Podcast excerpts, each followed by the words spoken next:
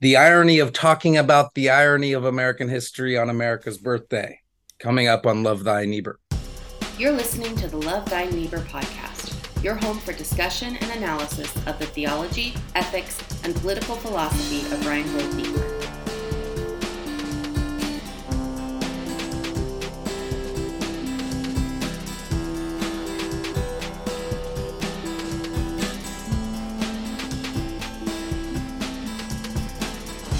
Hello and welcome back to another episode of the Love Thy Neighbor podcast, the only podcast that is entirely dedicated to the theology, ethics, and political philosophy of your boy Reinhold Niebuhr. I'm Cliff Bailey, and I'm joined as always by co-hosts Zach Narrison and Aaron Duncan. Just to look ahead for a moment, we have interviewed the editors of the relatively newly released book Paradoxical Virtue, and those interviews will be uploaded in the coming weeks. Of course, we also have the Hauerwas Dorrien debate still coming up later in the month. But today we have a very special guest, one we've been looking forward to interviewing for quite a while, and I've been looking forward to talking to since like 2006. His name is Dr. Andrew Bacevich. He is professor emeritus of international relations and history at the Boston University Frederick S. Pardee School of Global Studies. He is currently chairman and co founder of the Quincy Institute for Responsible Statecraft in Washington, D.C., a graduate of West Point, where he's also taught, PhD in American diplomatic history from Princeton. He served in the U.S. Army for many years earlier during the Vietnam War and didn't retire until the early 90s after, after he served in the Gulf War and finally retired at the rank of colonel. Andrew was a key voice during the Niebuhr revival of the early 21st century, if not one of its chief catalysts and his works are way too many to count. Andrew, such a pleasure. Welcome. Oh, thank you. So today we're discussing with Andrew his introduction to the most, uh, I believe it's still the most recent print of Niebuhr's The Irony of American History. Um, and check the date, people. We're uh, publishing the episode on America's birthday, July the 4th talk about irony and American history, but also we should say the day after we publish this. So tomorrow, for those listening, is Andrew's birthday. So happy birthday, oh. Dr. Bacevich. Thank you very much. How appropriate, by the way, for an American historian to be born on July the 5th. um, so how this is going to work is each of us have read Andrew's introduction to the irony of American history, and we have prepared questions I'll ask the first, and then Zach, and then Aaron, and around and around we'll go until about an hour, and then we'll start wrapping up. So my first question to you, Dr. Bacevich, um, actually has nothing to do with the intro. Uh, in a roundabout way, it might have something to do with it, but could we uh, get your snapshot assessment, just on the spot? Sorry to do this, uh, of what's going on in Russia and Ukraine, the coup attempt or whatever that was U- Ukrainian counteroffensive and America's role so far in the conflict? Well, I think among all the uh, the the voices that we're hearing right now, all the various analyses, uh, I will offer a point of view that is distinct and unique, and that is I have no idea what's going on. that is very rare these and days. It strikes me that really prudence dictates uh, that we indicate that we really don't know what's going on. Yeah. I mean, complex event, different culture, far, far away. You know, when folks uh, writing op eds for the New York Times or sitting in a studio in New York City and pontificating on a, a, a news show, it strikes me that we all ought to be modest and uh, engage in watchful observance here my guess would be the story ain't over yet. Yeah.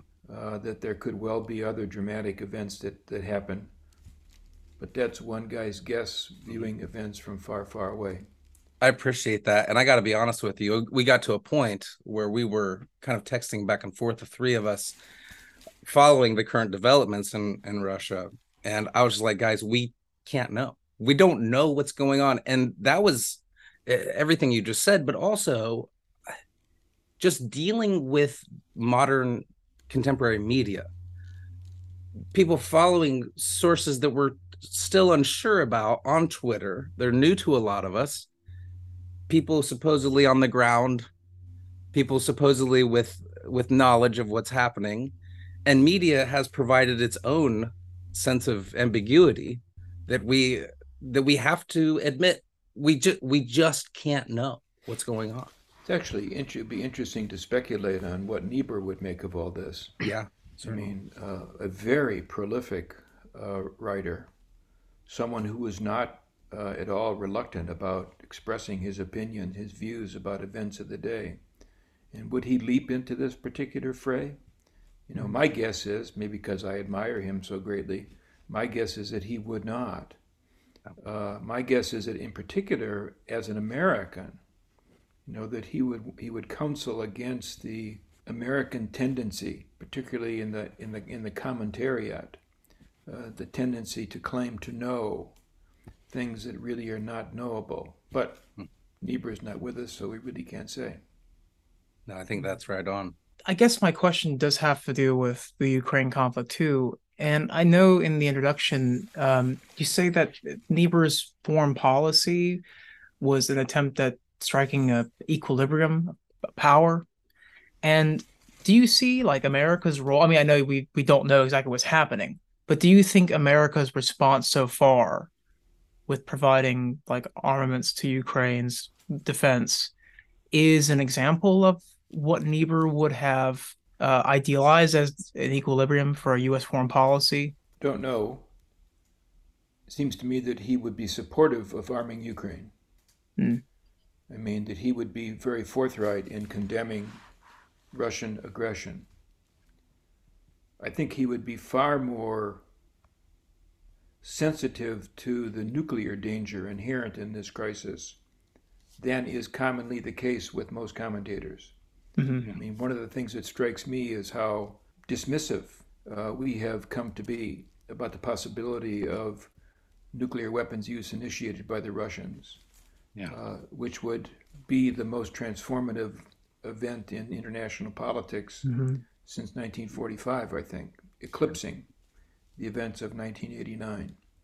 So Niebuhr, I think, and, and you, you, you remember in Irony of American History the the great attention he gives to nuclear weapons and to the and to the threat of, of a nuclear uh, war. I think he would be far more sensitive to that than is the case with most mm. commentators. He would almost certainly counsel against overreaching. And in that sense, you know, here we're just speculating.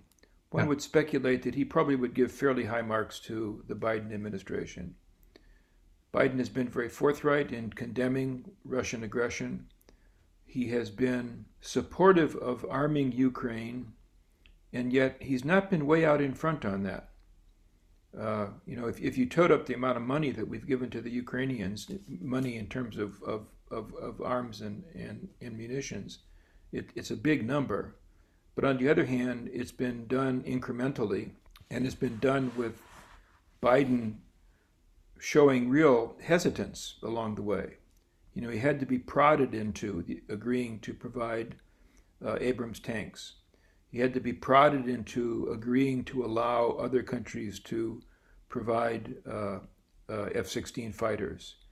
Uh, and the very fact that he had to be prodded into these things means that those weapons haven't arrived yet. Hmm.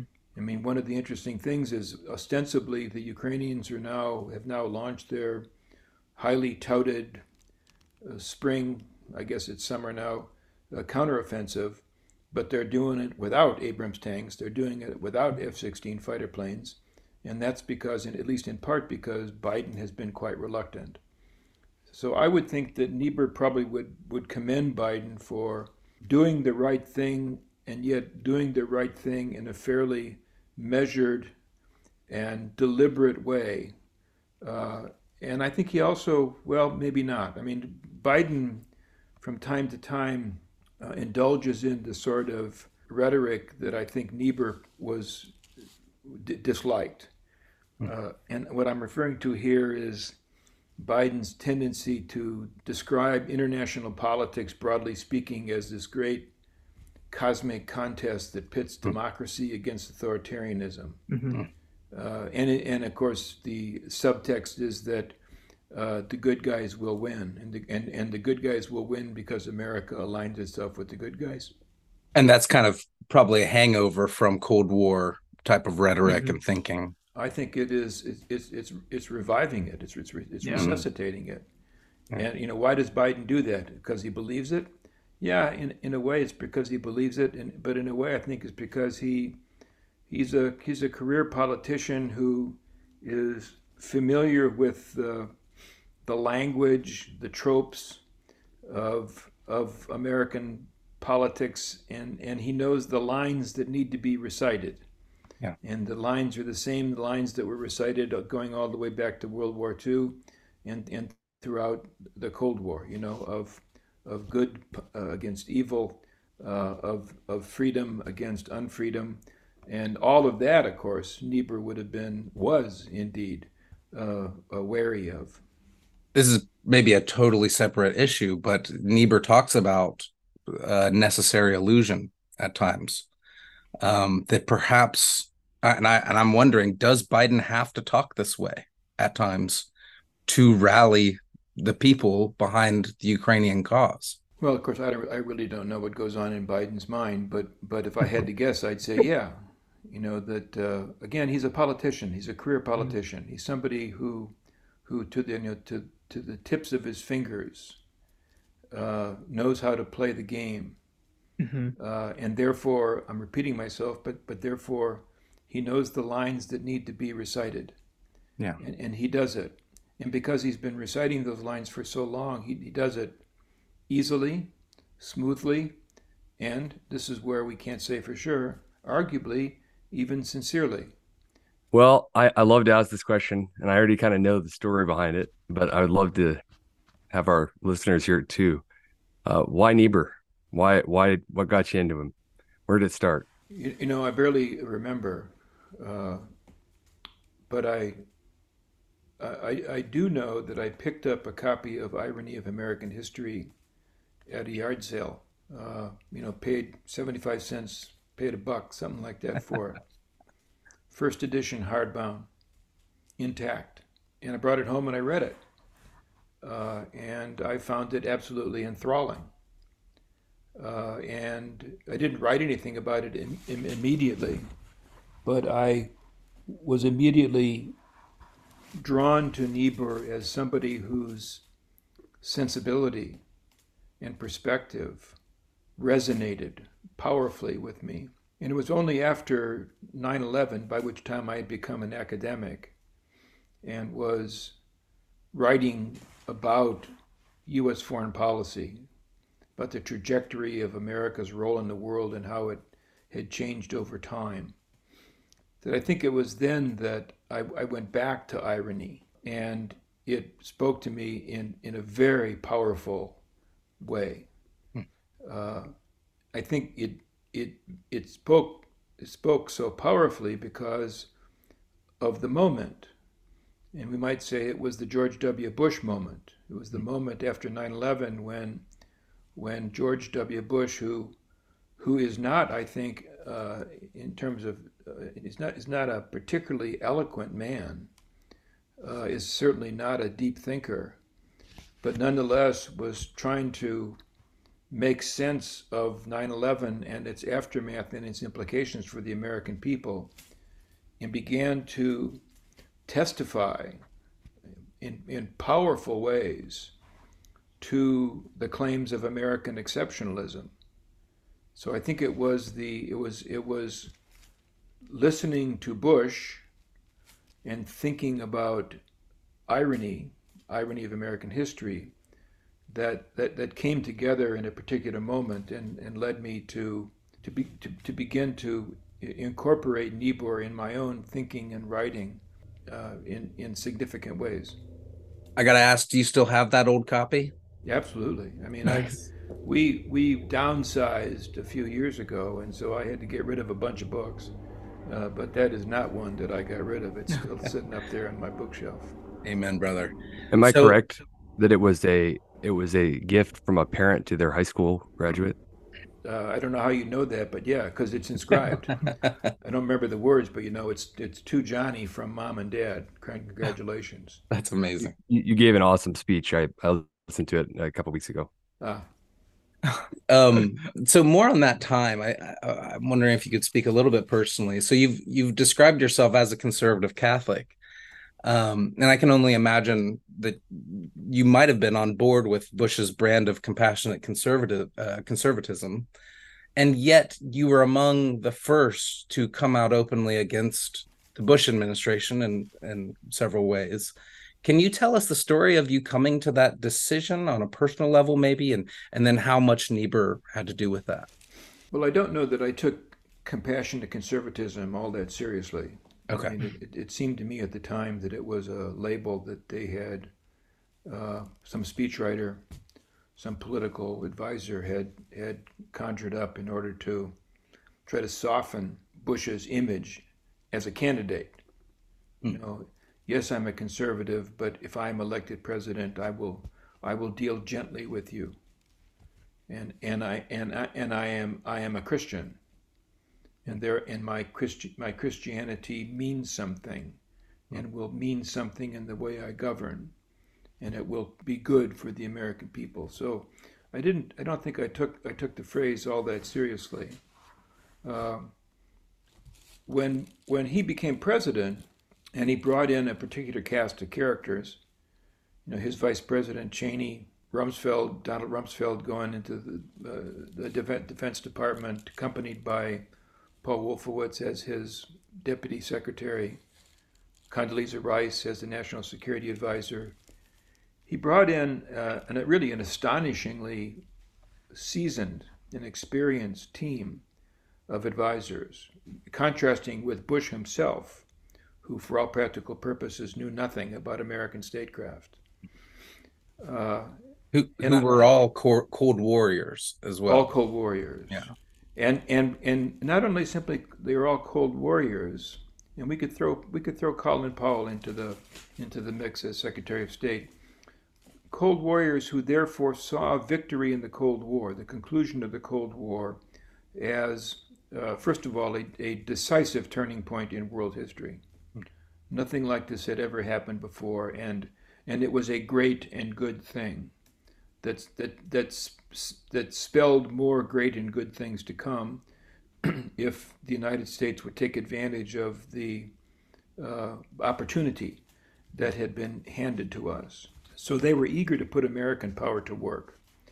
Uh, that said, their initial perspective, pre 9 11, their pre 9 11 perspective, was focused on things like the People's Republic of China, and the possibility of, of, of rivalry with the with the Chinese strategic competitor. I think was the the, the phrase that was uh, was was was used. Uh, they were gung ho to expand NATO, uh, really, which even people will deny this, which was a way to punish Russia and take advantage of the favorable circumstances that resulted in Eastern Europe as a result of the end of the Cold War what I'm not saying is, but what I mean is, they really didn't pay any attention to the possibility of being attacked by terrorists. Right. They certainly didn't pay any attention to the possibility of airplanes being hijacked and, and, and flown into sky, skyscrapers. So they were caught totally by surprise. These, these seasoned, experienced national security experts were caught with their pants down. Uh, and it was left to poor Mr. Bush to therefore explain to the American people how this could happen and what and what, what it meant and what needed to be done.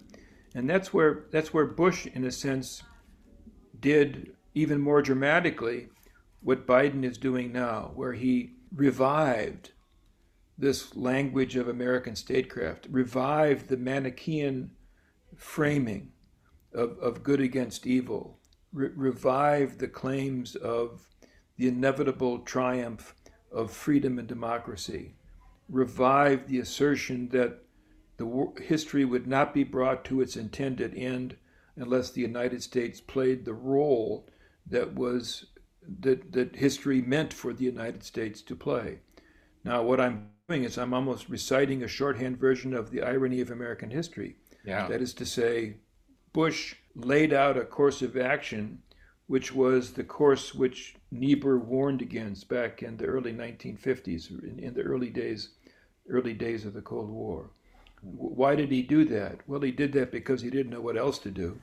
I mean, you know, if you're the president on 9 11 and somebody says you have to explain to the American people what occurred and what happens next, that's a, that's a, that's a tough task for anybody. Mm. Uh, but I, but I think the other piece was that Bush Bush himself and, and Bush's advisors believed emphatically in in the reality of American military supremacy, uh, and therefore they didn't hesitate to embark upon a global war against terrorism, not not not a not a Middle East war, a global war against terror, and, and, and against what? Against a tactic, against an idea.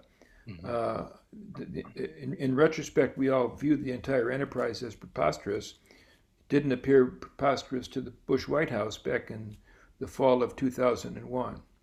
Uh, so I, I, think it was that moment in particular that for people like me, and certainly not me alone, uh, caused us to say, hey, wait a second.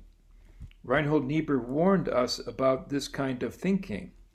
Mm-hmm. And, and therefore, what does Niebuhr have to tell us now? And that's when, I think that's when the Niebuhr revival, which to my mind has now passed, uh, but that's when the, revi- the, the Niebuhr revival, I think, got its start.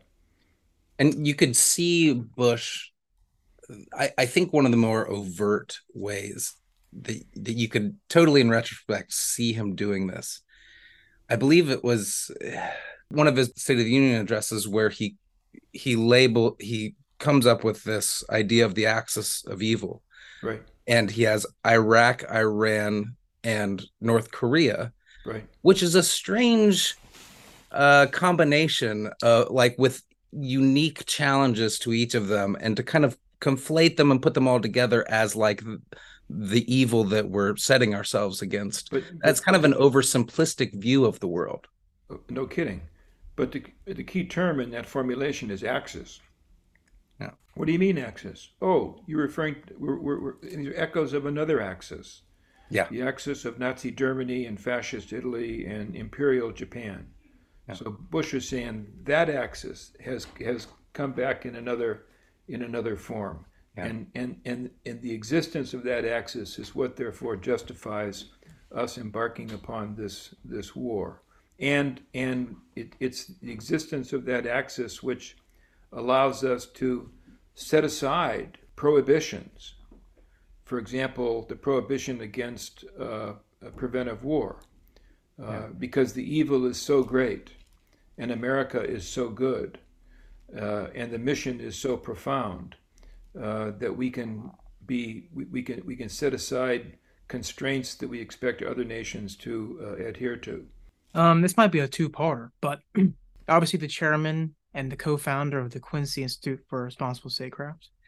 Um, and I wonder if if you could just maybe in the first part of this question, just kind of expound maybe what you think the a core some of the core tenets of what are, what it means to be uh, what is what is responsible statecraft is and then my second part of the question is um, in the introduction you you mentioned two big issues that uh, we face in in America especially with is a messianic conscience and a childlike innocence and I think we're in a period now that's these things have only um, become more uh, commonplace messianic complex. I mean, there there are people in the Republican Party today who believe they're divinely inspired. I mean, I think Lauren Boebert just basically said yesterday that she's been called by God to deliver her assessment. Um, and so I'm wondering if you know what what challenges or ways in which a person who is responsibly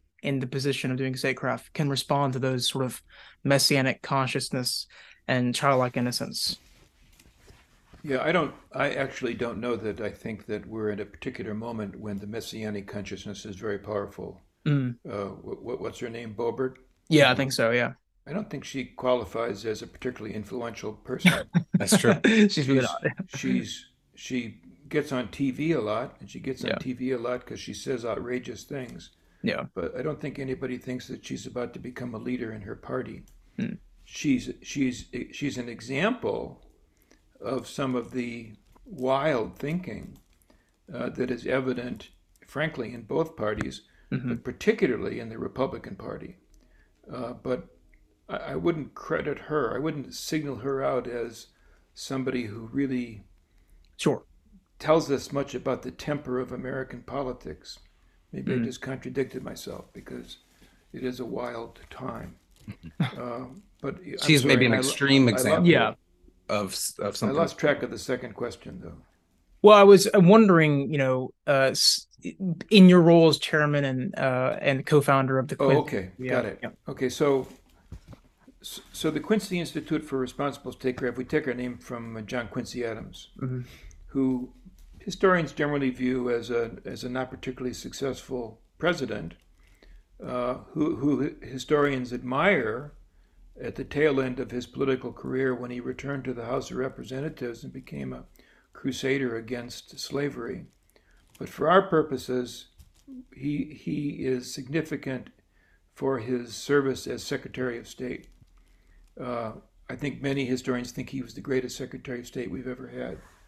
You could argue that the competition hadn't been very strong lately, uh, but but in particular, we are drawn to something that he gave on a Fourth of July speech, uh, in which he, before the Congress ceremonial event, in which he warned against Americans going abroad in search of monsters to destroy.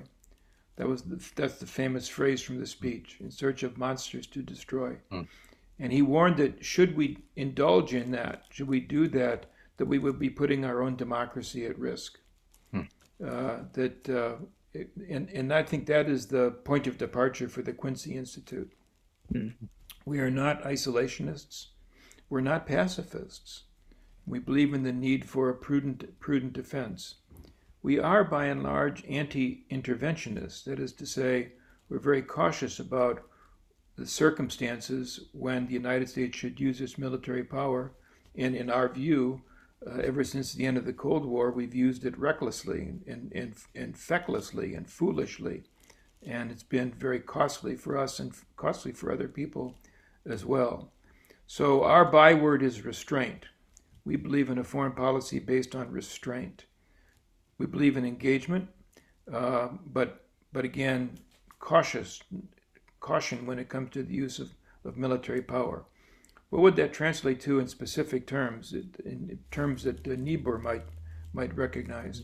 Well, I think the one is that we no longer believe, we, we think that we're, we're uncertain that there ever was a unipolar order. Uh, but we're pretty sure that if there was, that, that day has passed. Hmm. And, that, and that what we have today, or, or at least are rapidly moving toward, is a multipolar polar order in which there will not be one single superpower that calls the shots. We are and will be a superpower, but we're not going to be the only great power. Obviously, China has emerged as a peer competitor, to use that kind of language, but as a as a, as a nation that is a great nation and we're going to have to share the planet with. We'd go beyond that. We would say that there are other great powers. The European Union, in its odd way, certainly qualifies, but so does India. So, despite the recklessness of Mr. Putin, does Russia. Then there's a second tier of countries that may not be great powers themselves, but have to be taken seriously, like Japan, like Turkey, arguably like Brazil, certainly certainly India. So what our view is that the, the, the key goal of American statecraft is to try to, to, to nudge this emerging multipolar order toward some semblance of mutual coexistence. We're hmm. not going to love each other. We're not going to necessarily endorse one another's values, but we want to coexist without war. We think that the challenge of doing that is enormous, but we think that's what ought to be the focal point of American statecraft. And I guess add add uh, to the, the further element of complexity would be to remind ourselves about uh, global challenges like the climate crisis, and to say that, that you know the ain't gonna you ain't gonna do anything about the climate crisis unless you've got some semblance of global stability among the most powerful and Hmm. cooperation among the most powerful nations of the world. So that's kind of what we're about. So we get real worried about this new Cold War with China that everybody seems to be applauding. Uh, we get we get we get worried about the tendency toward interventionism, muted now, but nonetheless that has been a, a powerful element in U.S. foreign policy uh, in the Middle East, and we get nervous about people who uh, engage in the kind of Russophobia that I think uh, accompanies a lot of the rhetoric uh, in relation to the Ukraine war. Interesting. Um, now, when you use that quote by John Quincy Adams with monsters, holding that together with irony of American history, I can't help but think of Don Quixote and the warnings against Don Quixote and, and being quixotic in the world as well. And I imagine that that's uh, a, a, large temptation that your uh, think tank is trying to caution us against. That's correct. Well said. Yeah. Um, so many, so many questions I want to ask.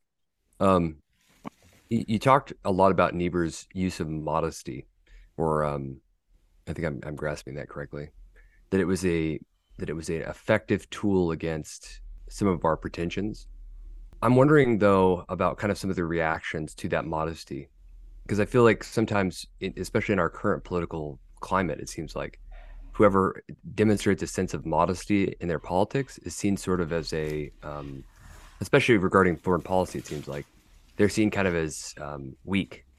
Um, and I'm wondering if you still think that that would, would be an effective um, means for approaching uh, foreign policy. Let's go back to George W. Bush, who was immodest uh, to a to a, uh, an enormous degree, uh, immodest in his ambitions for remaking the Greater Middle East, leading to disaster. You know, countless lives lost, countless lives ruined, and I'm not just referring to American lives here. I guess one of the things that strikes me is in the present moment, I mean, one, one might say that the, the, the, the course and outcome of the global war on terrorism should have brought to the forefront the, the wisdom of somebody like Reinhold Niebuhr. And that today in Washington, D.C., we'd have Reinhold Niebuhr fans running all over the place, cautioning against the misuse of American power. Instead, what has happened is that the rather obvious lessons of the global war on terrorism have been forgotten. What, what are we, two years since the end of the Afghanistan war? Mm-hmm. Longest war in our nation's history?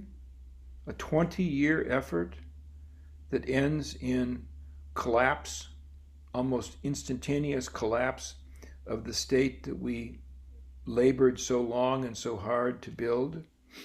And yet, the salience of Afghanistan in, in our politics today is close to zero. Uh, now, why is that? In, in, in, to a significant extent, I think it's, it's because of Ukraine.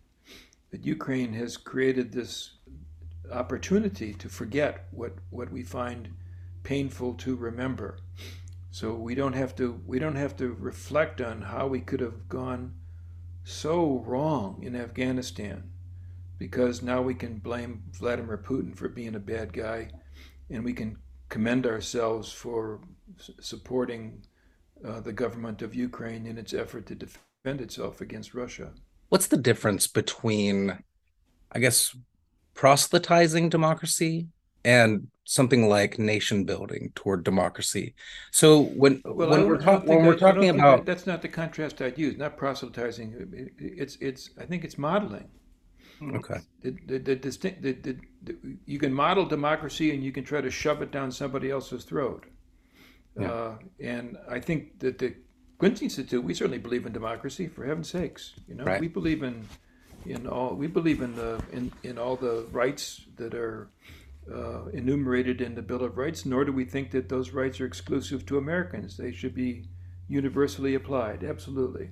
But what's the core difference between a successful campaign like that with Japan and you know, talking World War II, like well, right wait, not, uh, but see, you're, put, you're putting your finger on it. I mean, the, the, the, yeah, this is the frequently asked question.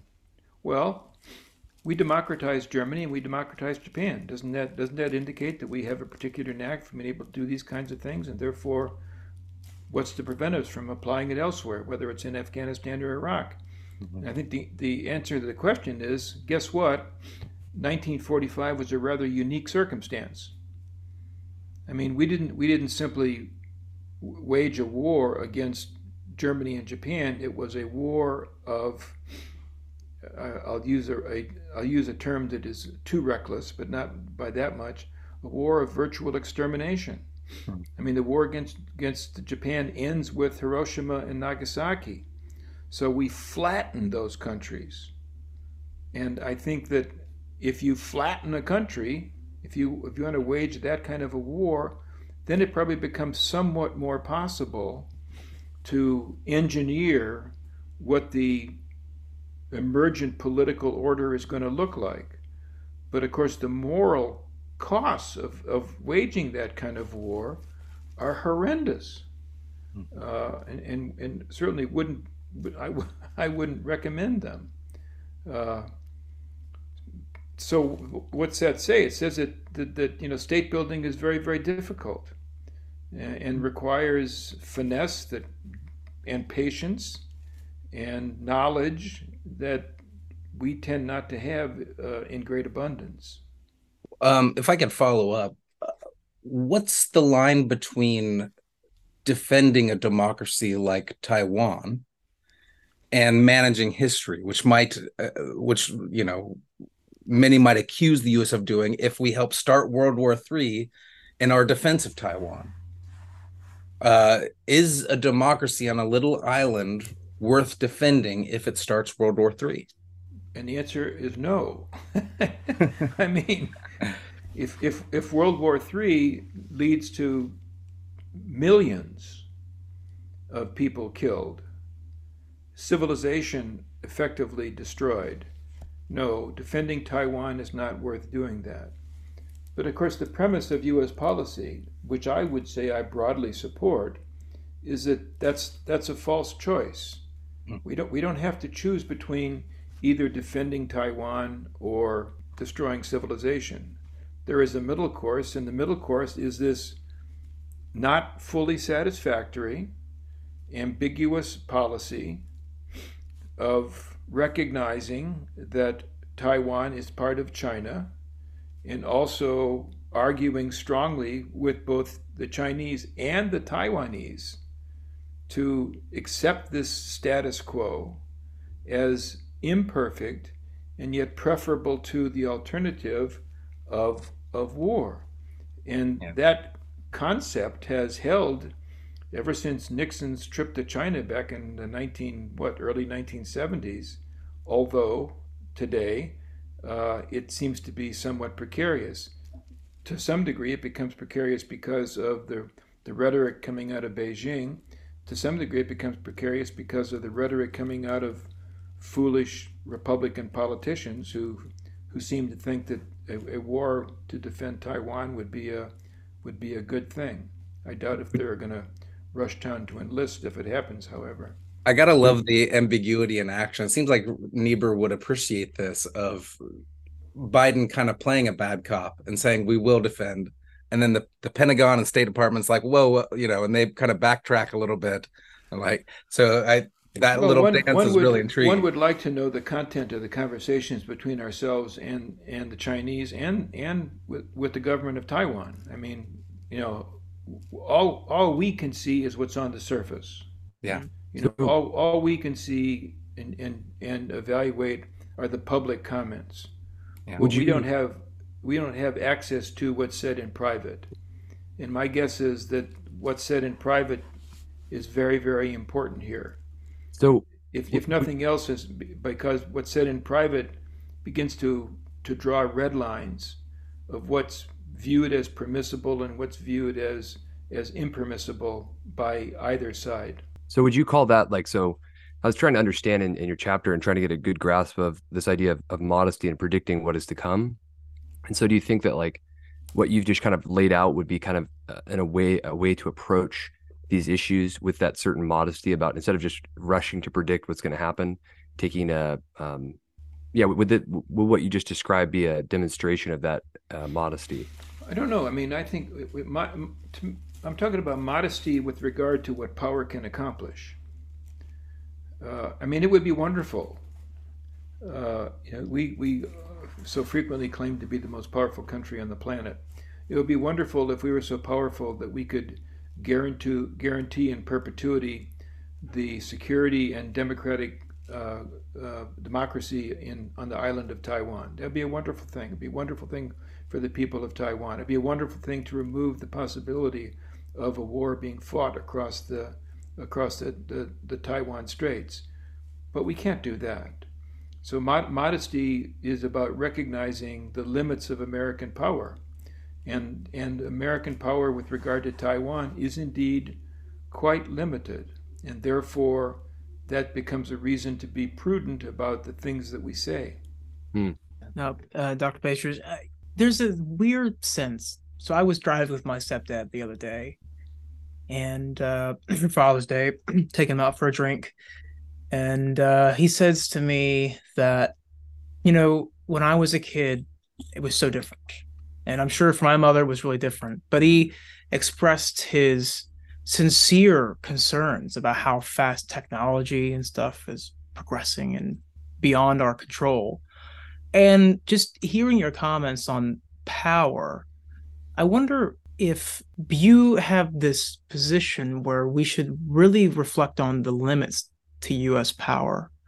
And I wonder if in the subconscious or the collective conscious of most Americans, we equate power with the limitless possibilities of technology. And as you say in your chapter, um, nothing, nothing in history is inevitable, including the possible.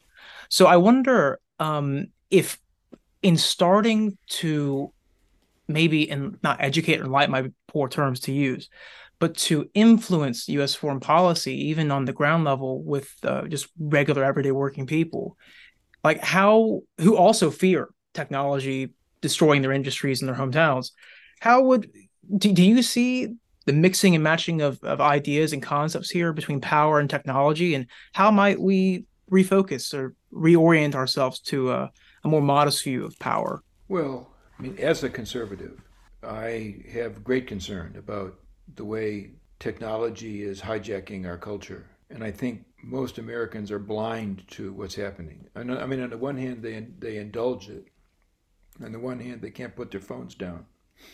On the one hand, they insist upon having access to an infinite number of TV programs at their beck and call. Mm-hmm. Uh, and, and that these are expectations of what our way of, uh, they're central, have become central to our way of life. Uh, on, on the other hand, I think they are blind to the insidious uh, impact. I mean, and I and I don't.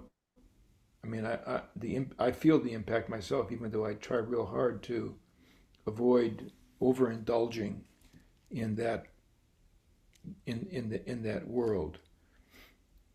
But I think, and I'm stumbling here to answer your question, but I, I think what we have is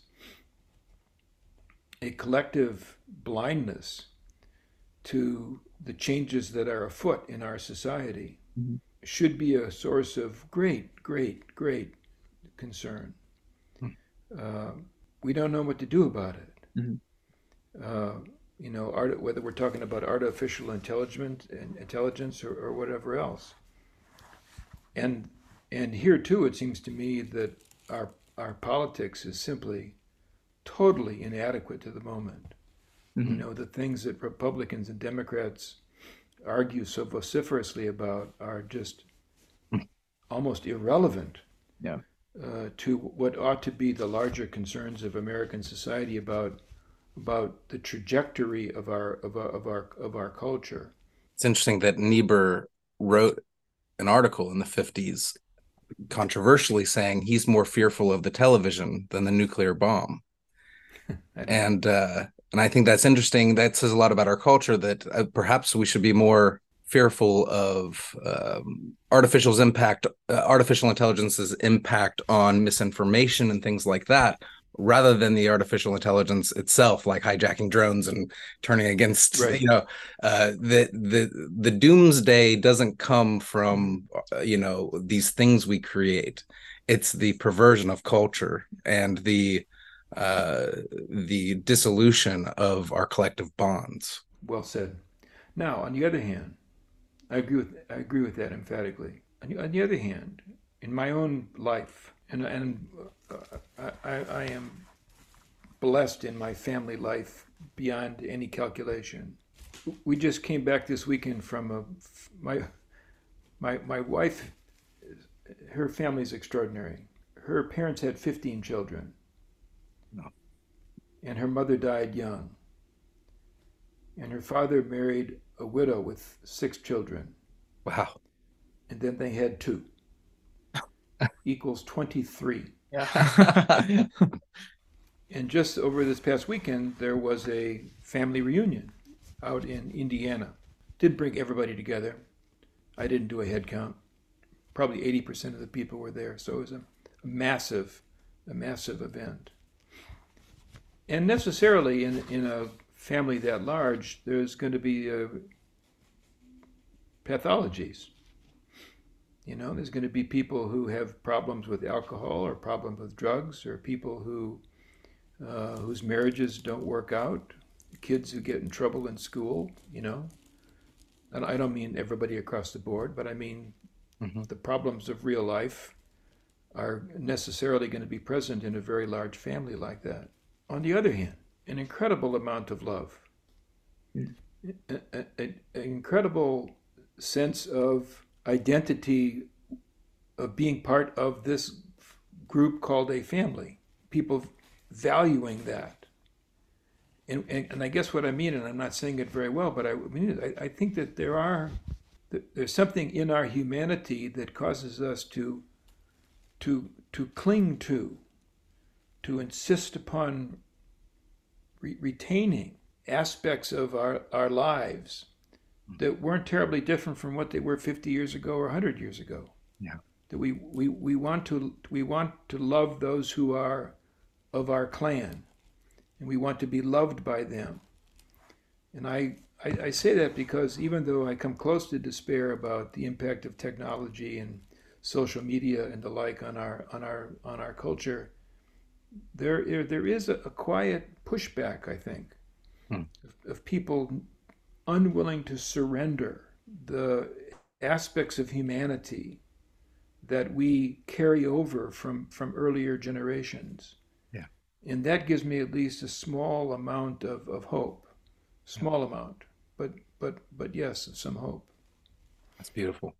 Um, at the end of your chapter, you quoted Niebuhr, uh, and he says, "Should the United States perish, the ruthlessness of the foe would be only secondary, uh, the secondary cause of the disaster. The primary cause would be that would be that the strength of a giant nation was directed by eyes too blind to see all the hazards of the struggle. And the blindness would be induced not by some accident of his, of nature or history, but by hatred and vainglory. You said in your uh, you said in the chapter also that you think that this is the the greatest uh, the greatest book on foreign policy. And sometimes I think we can see the the foe as external. We can we can look like I I love that you quoted that. We can always kind of place the foe as external, and we have a really hard time turning and looking at the United States and seeing kind of um, some of those issues. All that to say, do you feel like right now we're at a time when we're when when that is most apparent or ha- most apparent in a long time. Because as when I read that, I, I was immediately like, man, that feels really relevant right now. It feels really relevant to my context in kind of a rural setting and some of the politics that go on. Um, that there's this kind of heightened, almost um, just very apparent expression of um, hatred and vainglory. No doubt about it. I mean, I it, it, it is my view that Donald Trump, the individual, is not very important, and that history will will not see his presidency as particularly important. Hmm. But Trumpism is crucially important. You know, call it Trumpism, call it populism, hmm. call it this hostile reaction directed toward American elites, whatever label you want to attach to it. But I think the divisions that it has I was, was about to say cause, but that, that would be incorrect. Divisions that it has made manifest in our society are, are crucially uh, important. Uh, and I don't blame the Trumpists. I think that they are a symptom rather than a cause. And, it, and, and, and the real problem is the way that American society has failed a very substantial number of our fellow citizens, some of whom actually happen to be white people, some of whom happen to be not white people. But nonetheless, there is, I think, a widespread recognition of something fundamentally amiss, and, and, and that recognition then takes the forms that we see. For example, the assault on the Capitol on, on, on, on January 6th. And the, the part that brings me close to despair is that it's difficult to see very many people in our in our politics at the national level who are able to recognize that or show any willingness to deal with that. They're fighting their their their their, their partisan fights, uh, and in in a sense, the, the the ship of state continues to head straight on to the rocks. So this is um, this is my last question, um, Dr. Bacevich.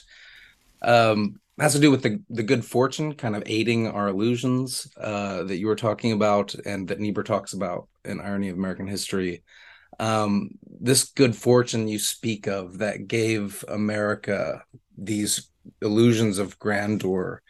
Uh, many of these are still around today. We're still protected by thousands of miles of oceans on both sides, yep. Non hostile yep. neighbors to the north and south, a country rich in resources. Right. But what are some of the ways we are perhaps more fortunate than others that may tempt us toward illusions in the future? And I, and I have kind of one uh, particular comment that I want your reaction on. So, what if China passes us in GDP? Do potential illusions about the inherent goodness or whatever of capitalism and democracy uh, crumble when an autocratic guided economy passes capitalism?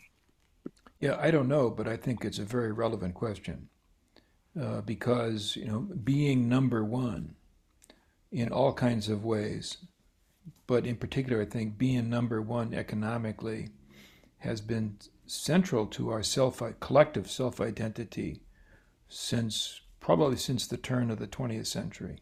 Yeah. Mm-hmm. Uh, we expect to be the rich country, not the only rich country, but the but the richest country. Yeah. And and how Americans will react to and it, I think it's probably inevitable, uh, will react to the fact that there's somebody richer uh, is, is a very good question. I, I fear that it would cause some kind of a hostile reaction. You know, that's unacceptable. We got to go get those guys. Yeah. Uh, what what Niebuhr would counsel, I think, what he would hope for, is it would be a a, a, a stimulus to self-reflection. You know, maybe that's not maybe that shouldn't be central to our identity. Maybe we can be the second or third richest country in the world and yet still pursue uh, efforts to create a society that's just and equitable and consistent with the the aspirations expressed by by the by the founders of our republic. Uh, I'd like to think that that will happen, I don't have much confidence that it will, however. It's a scary thought because there needs to be an like a, an irony of American history part two that discusses this because we have to come up with more reasons that you know capitalism and democracy are good than just being number one like you say like it's yes. a better life in general and that argument needs to be made a point well made by you just now oh thank you so just going off of Cliff's question real quick. Um, I, I know it, read something by John Milbank once that said uh, democracy a democracy is only ever as good as its citizens, right?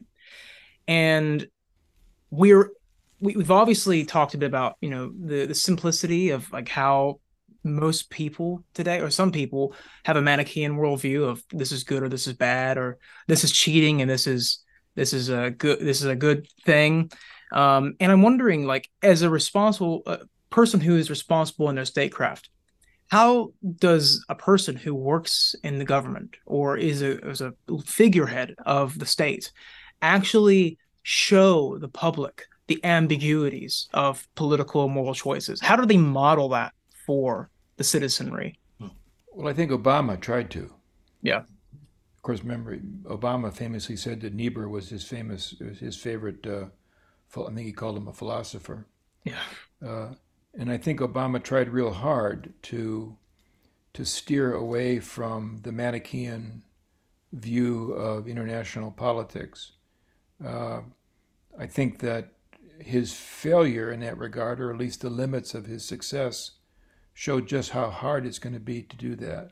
Mm-hmm. That that the Manichaean view, the the the claims of American exceptionalism, are so deeply embedded in our politics that even a really smart president like Obama can't just make a couple of speeches and, and makes them make them go away. So when we as we look forward to the next election, we'll we'll hear all kinds of speeches about how great America is and how wonderful our freedom is and how the rest of the world owes us uh, because people calculate that wins votes. Do you? Uh, this is my final question. Do you? Uh, you boldly declare in the book that you think that this is the greatest uh, book on foreign policy, uh, American foreign policy. Do you still feel that way all these years later? Oh, absolutely. There's no question, no question about it. I think I think it continues to be a, a profound uh, analysis, and it and it is as relevant today as it was when it appeared back in I think it was 1952. Uh, and I think one of the reasons why we have these periodic Niebuhrian revivals is because people from time to time come to appreciate the the dimensions of his achievement. So they come back to Niebuhr, uh, and and we'll come back to Niebuhr again, even if the, even if right now his reputation may be in some eclipse, but we'll come back to him again because he divined something essential about who we are as a people and about the way we situate ourselves in the stream of history. Dr. Andrew Bacevich, thank you so much for being on with us today. It was an honor and a privilege. Thank you. Thanks so much. Good luck to you guys. Thanks. All right, well, that about does it for this week's episode of the Love Thy Neighbor podcast. I want to thank again our guest, Dr. Andrew Bacevich, and I want to thank you, the listener, for tuning in. Like and subscribe. Write us a good review uh, if you're enjoying it. I'm telling you, for a small podcast, you know, with a very niche subject matter, liking, subscribing, writing good reviews just really helps the show. Um, all right, everybody, take care and stay stay safe out there.